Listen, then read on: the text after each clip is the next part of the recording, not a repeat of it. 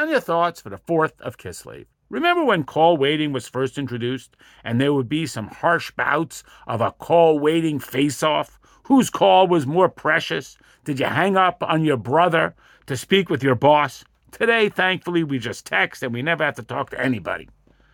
We have our own version of call waiting face off. It's Torah study versus mitzvah acts. And the winner is mitzvah acts. When you do the mitzvah, you become one with Hashem, and that's a winner.